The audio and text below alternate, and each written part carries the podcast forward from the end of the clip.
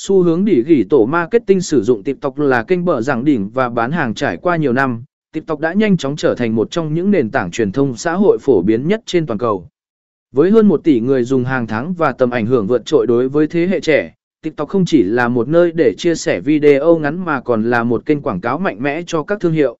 Trong bài viết này, chúng ta sẽ khám phá xu hướng đỉ ghi tổ marketing sử dụng TikTok làm kênh bờ giảng đỉnh và bán hàng. Tạo nội dung sáng tạo và phù hợp với thị trường, một trong những yếu tố quan trọng nhất của thành công trên.